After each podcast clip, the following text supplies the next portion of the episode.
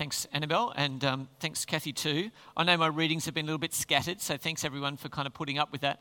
Part of it is just to say there's lots in this story to read, and we, we won't read all of it in one sitting here. The encouragement would be if you'd like to read all of them, uh, please join us in our life groups midweek, and then you'll have an opportunity to uh, explore the passages at, at, a, at a fuller length with, I guess, a little bit more time to think them through. What I want to do tonight, however, is to continue our series uh, on the life of David, as Jeff told us. And uh, it's interesting, isn't it? This story is old, it's ancient, it's got some really interesting stuff in it. Uh, might even be some stuff that w- would uh, cause you to scratch your head. Can I remind you at the end of the sermon, we're going to have a question and answer time. And if, you're, if you have a question along the way, please bring them up because it makes it, uh, you, you can clarify stuff that you, otherwise you might go away shaking your head going, what did that mean? So, how about I pray and ask that God would help us to, uh, to make sense of this uh, passage tonight? Heavenly Father, thanks so much uh, that this account of David and Saul uh, has been preserved for us in the Bible. Thanks that we can read it in our own language. And thanks, Lord, that it echoes through 3,000 years to us tonight. Father, please help us to understand it and give us energy and focus, we ask in Jesus' name. Amen. Well, in terms of trying to think about how to apply it, I thought I'd, I'd uh, introduce you to an everyday problem. I had a wonderful uh, moment on the weekend. Uh, Caro was here doing the Equip uh, Women's Conference, and she told me that Ruby was going to be having a play date with one of her friends. She said, No problems. I, I can do the responsible parenting thing. I can drop Ruby off. I said, uh, Where are we going? And Caro told me it was at the netball and that uh, Ruby's friend would be there. And so I drove to the netball at uh, next to the Bunnings uh, over in uh, in um, Narellan there. Have you guys been there? Do you know how big that is? Uh, there's not only car park one, two, and three, but there's overflow car parking, which is stretching off into eternity somewhere over there. So I turned up, and I thought, no problems. This will be um, this will be fine. I said to Ruby, uh, "Do you know what team she plays for?" Ruby said, "No." Do you know what colourful colour their uniform is? She said, "No." I said, uh, "Well, this should be easy." And Isaac said to me, "Are you being sarcastic, Daddy?" And I said, Yes. it was quite wild. Anyway, as we walked around uh, 57 teams trying to find uh, Ruby's friend, which we eventually did, um, and she wasn't playing netball, she was watching netball, which made it even harder. But anyway, as we did that, I saw a mum getting stuck into a coach. And it was pretty, they were pretty animated. It was kind of red face kind of stuff because this girl had turned up. I don't know if you've met her before, um, a girl called Misunderstanding. Uh, that's a little joke. There we go. Good. Uh, so she had turned up, and what had happened was uh, the coach was saying, "No, I didn't mean that," and the mum was kind of just going going for gold on this uh, on this coach. I was like, "Man, something has gone wrong here. There's a, a, a clash of understanding, and when misunderstanding comes up like that, there's only one song that's in my in my heart when I've been misunderstood. Uh, it's this one here. Oh Lord, please don't let me be misunderstood. Does anyone know this song? Am I just showing I'm really old at this point? I see Ali's hand up. Good. Uh, it's the cry of those who've been misunderstood. And when we're misunderstood, we want to just be made clear. But it's not always that we've just been misunderstood. Sometimes, sometimes there is something in our life which would rightly be categorized as an enemy. Now, do you guys remember this scene? Does anyone here know what movie this is from? Sorry? Lord of the Rings? Yeah, and we've got the hobbits hiding down here. Who's this guy? A Death Eater. No, well, that's a crossing over. Yes, it's almost a Death Eater. He's a ring wraith, I think. But anyway, the, the, suffice to say, he's an enemy that will never stop. The hobbits didn't really do anything wrong, but they have an intractable enemy, someone who will never let them go. They are being chased and pursued. Maybe, just maybe, you have an enemy in your life. Someone that you didn't intend to put off, but they are chasing you, they're pursuing, they will not let go. You have an enemy in your life. And if you have someone like that, what you cry out for, I think, is justice. I want it to be made right. This is unfair, it's not right. And we want justice. And maybe we indulge in a little revenge fantasy. Now, revenge fantasy is where you think, I've got an enemy, I want this to stop. I want some powerful way to reverse this and make it stop. It looks a little bit like this, I think right? I want to, you know, you can feel so powerless when you've got an enemy. You can feel so powerless, and what you want is Arnie to rock up with a rocket launcher and sort it out. Do, do you know this feeling? Maybe not the Arnie one, but it, do you know this feeling? Do you know this feeling of having someone who's against you, being misunderstood? Do you know this feeling? And if you do, what should you do that's godly? I put there, that's godly in brackets because there's lots of things that you could choose to do, but not all of them are godly. So tonight we're going to look at this story and we're going to think, what do we learn from David about how to respond in a godly way to when we have misunderstanding or an enemy who's against us? And we're going to start off in the desert of Ziph uh, which is in Israel.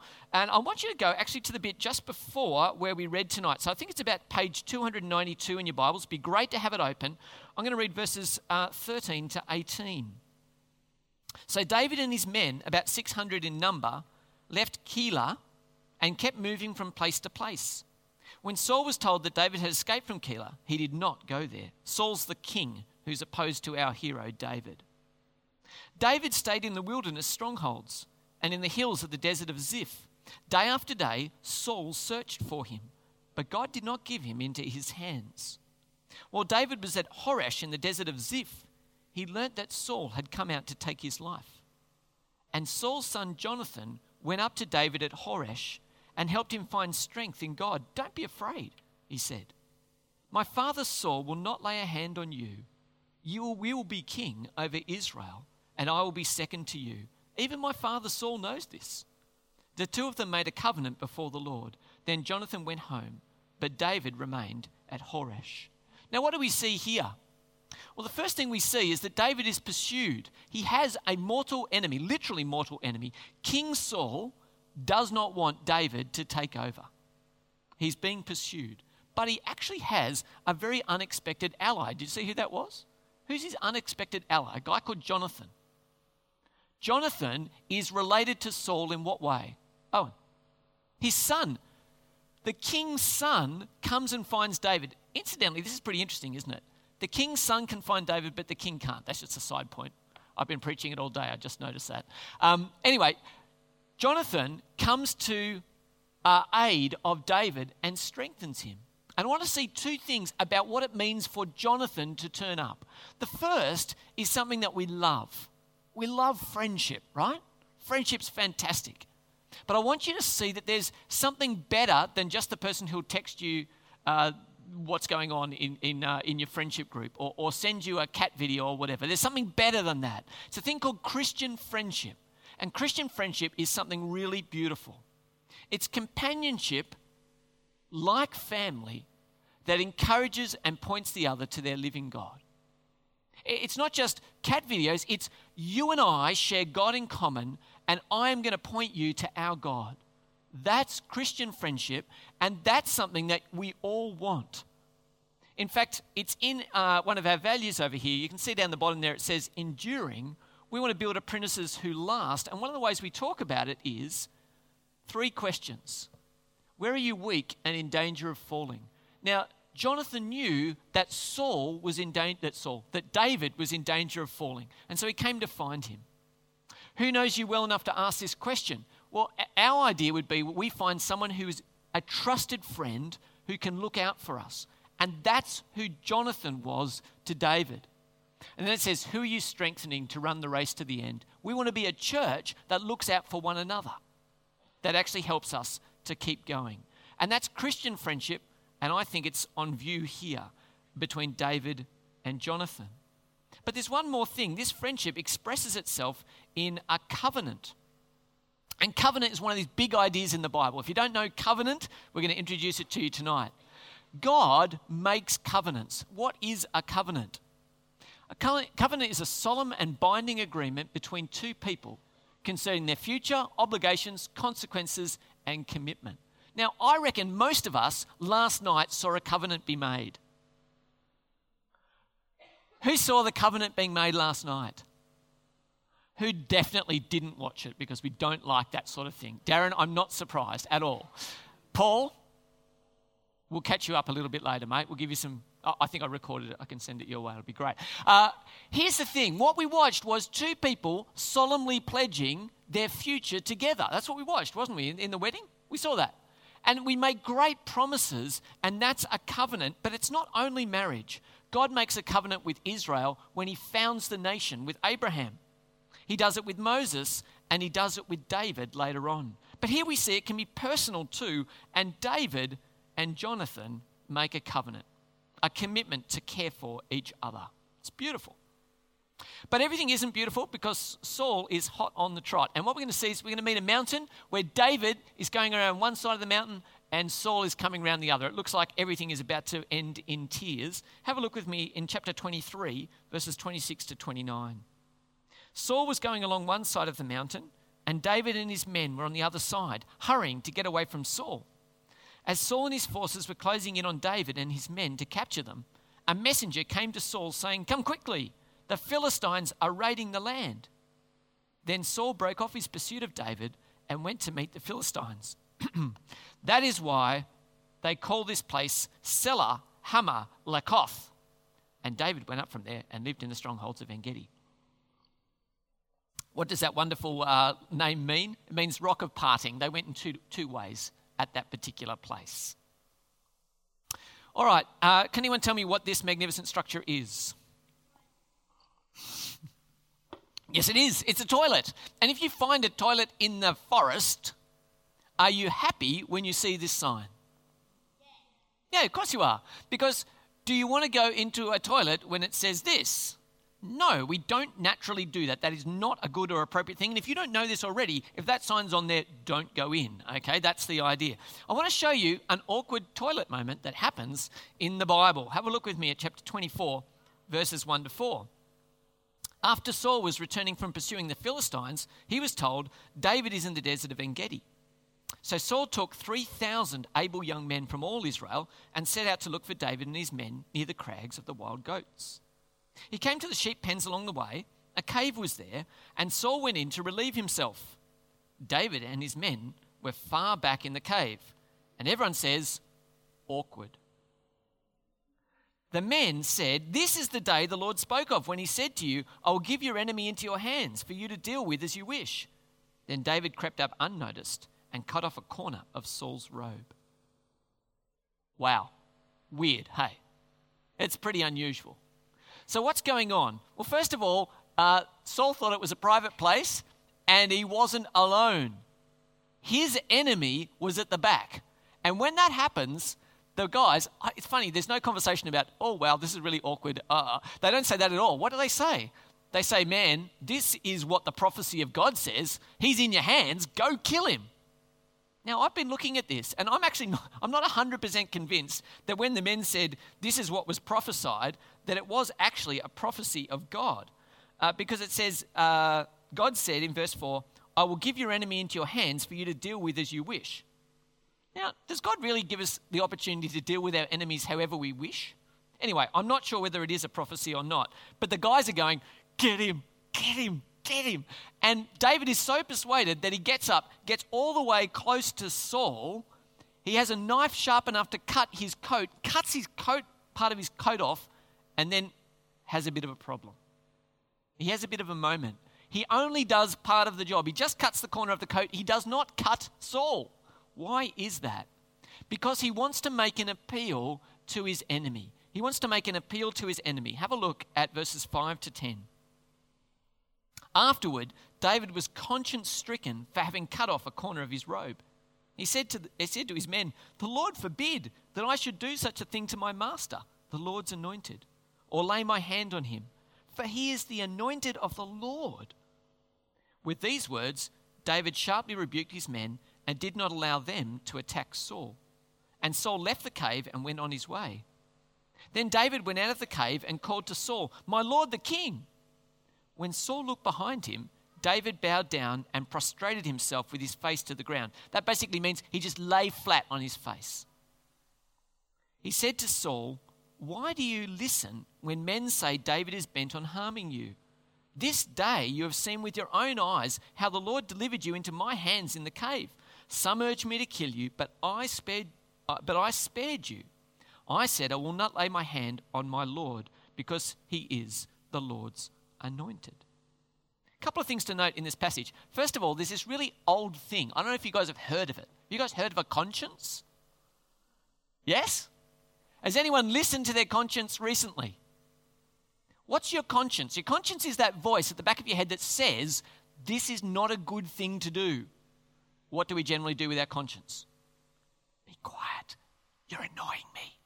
Shh, quiet. Just, this is good. I like it. Don't talk anymore. That's what we do with our consciences typically. But what happened for David? He heard his conscience and it led him to repentance. He says, I did the wrong thing. It says he was conscience stricken, which means he felt bad and he took action. That's great.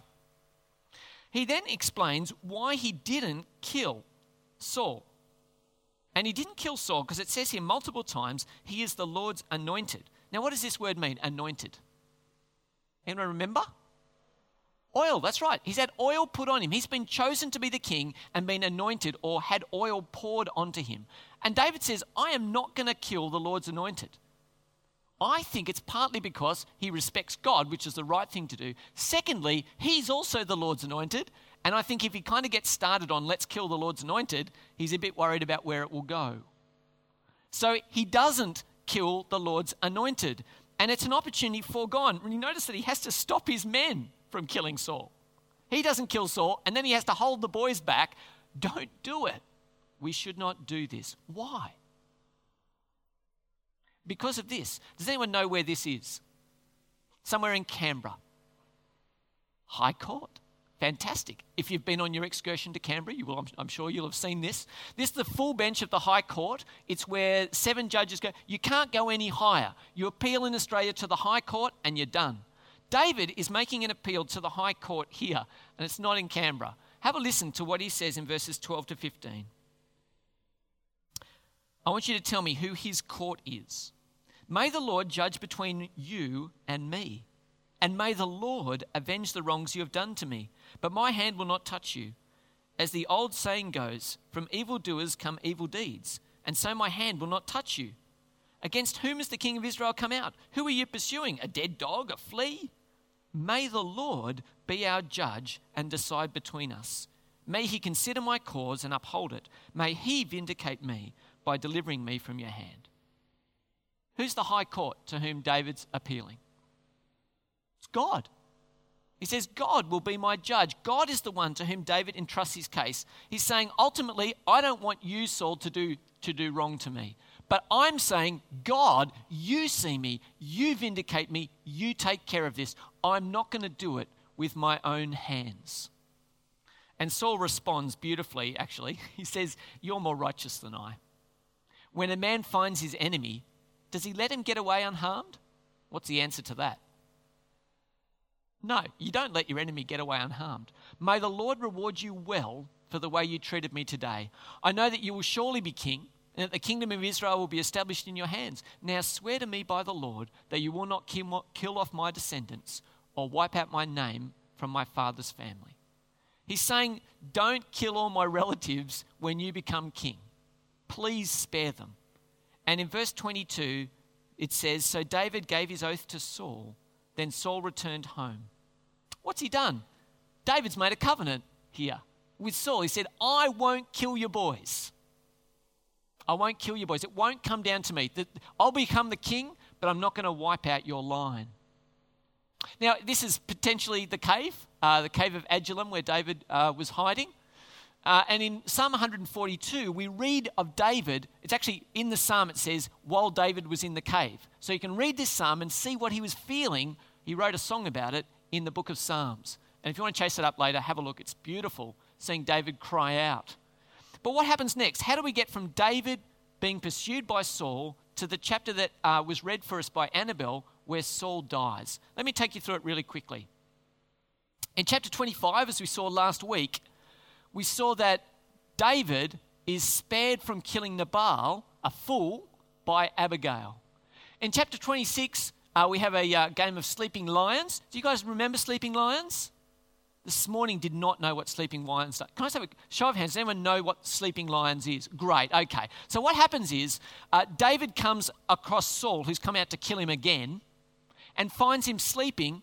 He ducks into the camp, grabs Saul's spear and the water jug by his head, and then runs away and says, Hey, Abner! This is the this is the guy who's supposed to be guarding the king's life. Hey, Abner, are you doing a good job of looking after the king? And he goes, Yes, of course I am. And he says, Well, why am I holding the king's water jug and spear? And then Saul goes, Oh, that's a bit awkward again. Um, maybe. And David says, Look, you can tell I'm not trying to kill you. Look at this. This is proof I could have killed you. I didn't. And Saul says, All right, you're right. I've done the wrong thing. I'm sorry. Again. Uh, in the meantime, David decides that it's probably not going to work out very well because Saul doesn't seem to have a very good memory. So in chapter 27, we see David thought to himself, One of these days I'll be destroyed by the hand of Saul. The best thing I can do is to escape to the land of the Philistines. Then Saul will give up searching for me. And so that's what he does. He goes to the Philistines. And the Philistine uh, ruler, their enemies, says to David, All right, you're welcome here, so long as you do good things for us as Philistines. And David tells him that he's doing good things for him, and they get on famously. In, uh, in chapter 28, Saul does something terrible. He goes to a medium and asks him to bring up the dead spirit of Samuel. And Samuel says to him, Dude, this is not a good idea. I'm going to tell you in advance, you're going to die, and so are all your sons. It doesn't work out very well at all. And as they're coming to the battle, uh, David's traipsing along with this Philistine commander, and the rest of the Philistine commanders go, Isn't this bloke an Israelite? And they go, We don't want him coming to the battle with us because he might start fighting at the back of the, uh, of the army, so get rid of him. So the commanders say, Get rid of David. As David's been away from home, his home, a place called Ziklag, great name, you're never going to forget it. The home of Ziklag has been burnt to the ground, and all his family and all the relatives of his soldiers have been taken captive. So, in a heroic effort, they go out after the band of raiders, capture all their family back, and end up going home with all the plunder. A pretty good story. You should read it. Then we get to chapter 31. Now, uh, who are these two blokes? Harry and William. Okay, which is the closest to the throne in this picture? Sorry? William, you're right, Cerise. What number is he? Does anyone know? Number two, correct. Uh, who is number one? Charlie. Oh, ah, oh, that's good. That's good. Oh, the queen is the current ruler, so that's good. She's number one. Number two in line is well, number one in line, but the next one is Charlie, and then we've got uh, Will. What number's Harry? Okay, all right. You've got the idea. We've got the idea of a royal line here. I want you to see the royal line comes to an end. Have a look with me in chapter 31. I think it was page 299. In chapter 31, we see a terrible a terrible day. Now the Philistines fought against Israel. The Israelites fled before them, and many fell dead on Mount Gilboa. The Philistines were in hot pursuit of Saul and his sons, and they killed his sons Jonathan, Abinadab, and Malchishua. The fighting grew fierce around Saul, and when the archers overtook him, they wounded him critically. Saul said to his armor bearer, Draw your sword and run me through. All these uncircumcised fellows will come and run me through and abuse me. But his armor bearer was terrified and would not do it. So Saul took his own sword and fell on it. What happens on this day, on this terrible day for Israel, is there's an end of the line. Saul dies, and the next three inheritors of the line one, two, three all gone. Now, for David, this is an amazing outcome, isn't it? His enemy is taken care of. Did David kill him? And so, at some level, it feels like a bit of a victory. We should celebrate the victory. David is going to win, he's going to become the king of Israel. But for David, that's not how he feels. Jonathan is his best friend, and the nation has just suffered a terrible loss. And so, instead of singing and celebrating, we see in 2 Samuel chapter 1 that there's something else going on. Have a look at verse 17, 2 Samuel chapter 1. David took up this lament concerning Saul and his son Jonathan and he ordered that the people of Judah be taught this lament of the bow.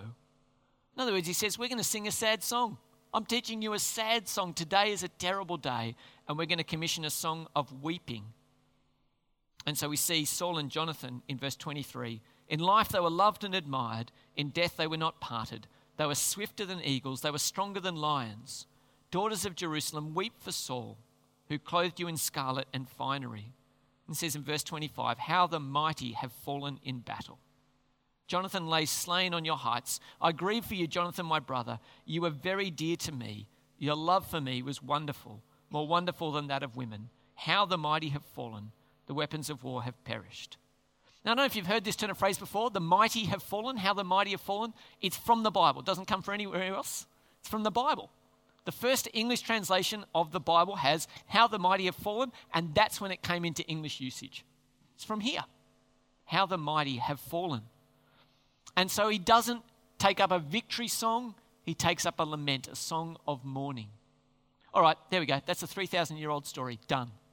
What do we do with it? What do we do with it? It's, it's interesting, it's engaging, but how does it touch my life? I want to show you three principles, I think, for dealing with enemies or those who are misunderstanding us.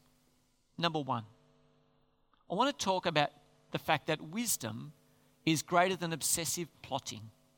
Wisdom is greater than obsessive plotting. What sort of plotting might we be doing? Well, we might be plotting revenge. I, I want to say, though, wisdom we see in this story is that evasion is okay and safety is a priority. David trusts himself to God, but he doesn't just stand out in the open and say, Come get me. He has a mortal enemy who wants to kill him, and running away might be the wisest thing you can do.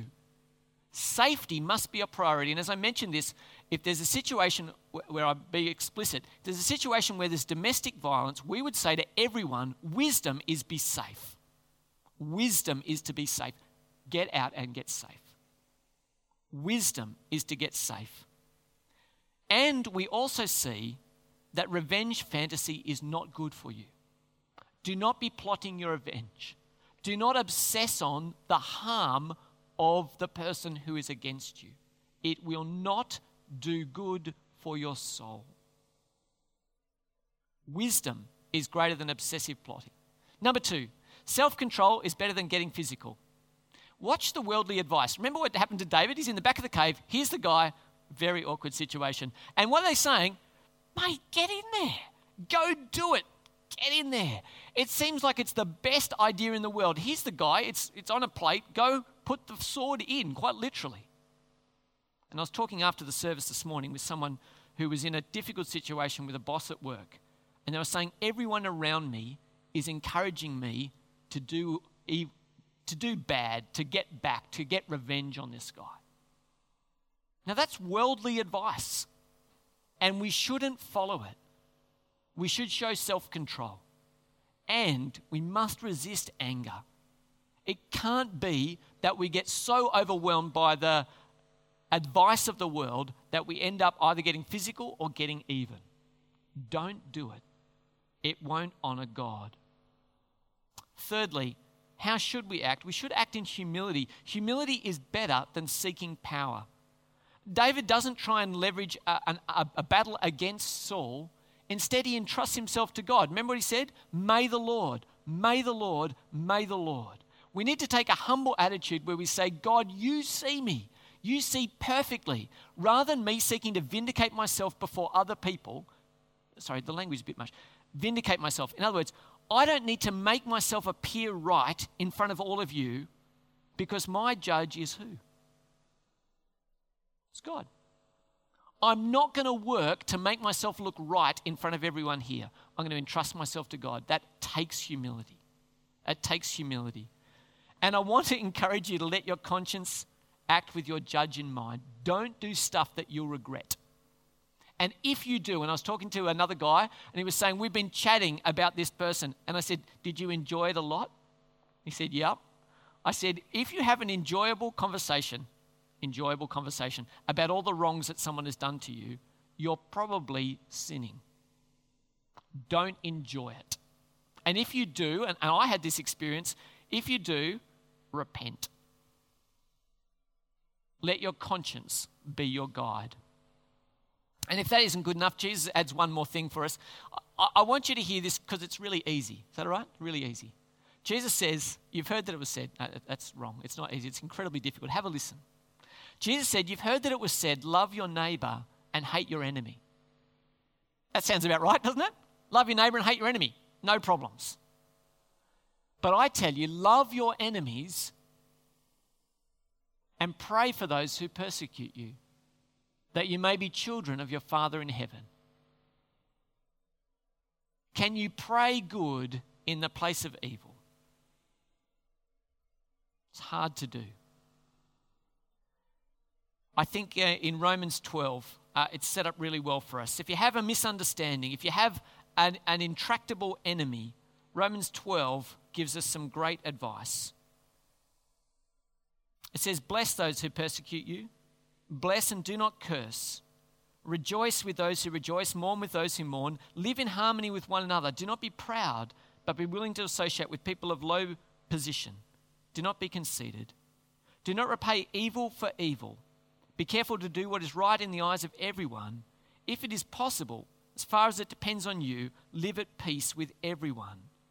Do not take revenge, my dear friends, but leave room for God's wrath. For it is written, It is mine to avenge, I will repay. What do I want for you, church? I want you to get into a position where, as far as it depends on you, you live at peace with all people. As far as it depends on you.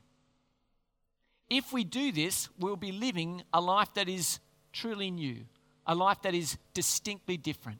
And in order to do it, may God help us and may we help one another. Let me pray. Heavenly Father, these are hard things. When we are wronged, we long for justice. When there's misunderstanding, we love for it to be put right. Father, help us to be wise. Help us to be humble. Help us to entrust our cause to you, our great judge. And be merciful, we pray, for Jesus' sake. Amen.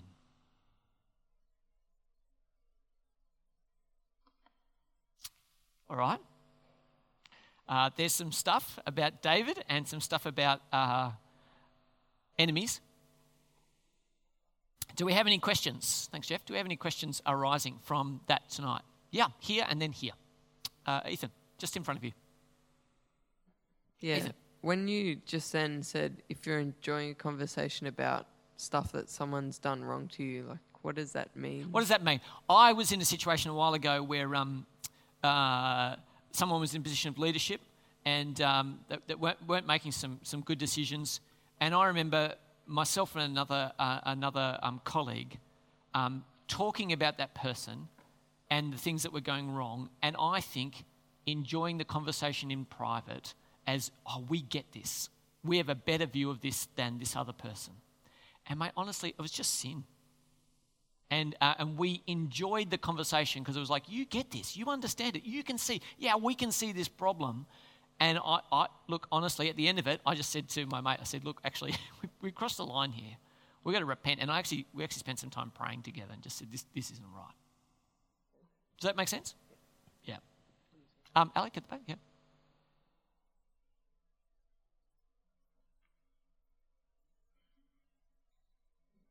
Uh, putting aside that Saul was out to kill David. Um, Small fact. Yep, yeah, keep going. Was Saul actually a good king? Um, I, was Saul a good king? What, oh, sorry, it's just that's what David seems to imply in his lament. Yeah. So, apart from what we see in the story, yeah. what all of the rest of Israel thought he was a pretty good king. It's a really interesting question. I think it's interesting. David picks up and he says, Hey, daughters of Jerusalem, celebrate because he clothed you with scarlet and, and gold. I suspect the, the military victories that Saul had resulted in wealth for Israel. And so, if you're an everyday Israelite, I would think that you actually had some good outcomes come from having a centralized king in the person of Saul.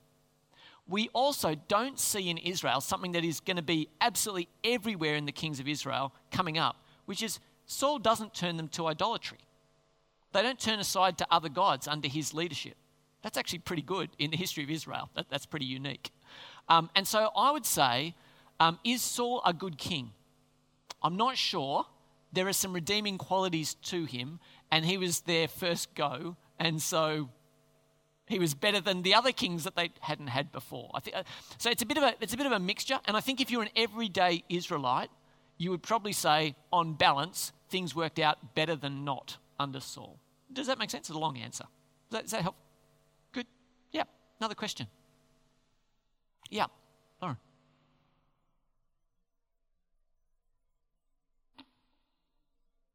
Yeah, yeah, getting a good workout, Jeff. Um, we were just discussing before tonight's sermon about Colossians 3 um, and how uh, we uh, households and earthly uh, earthly masters, and we're to sort of submit to them.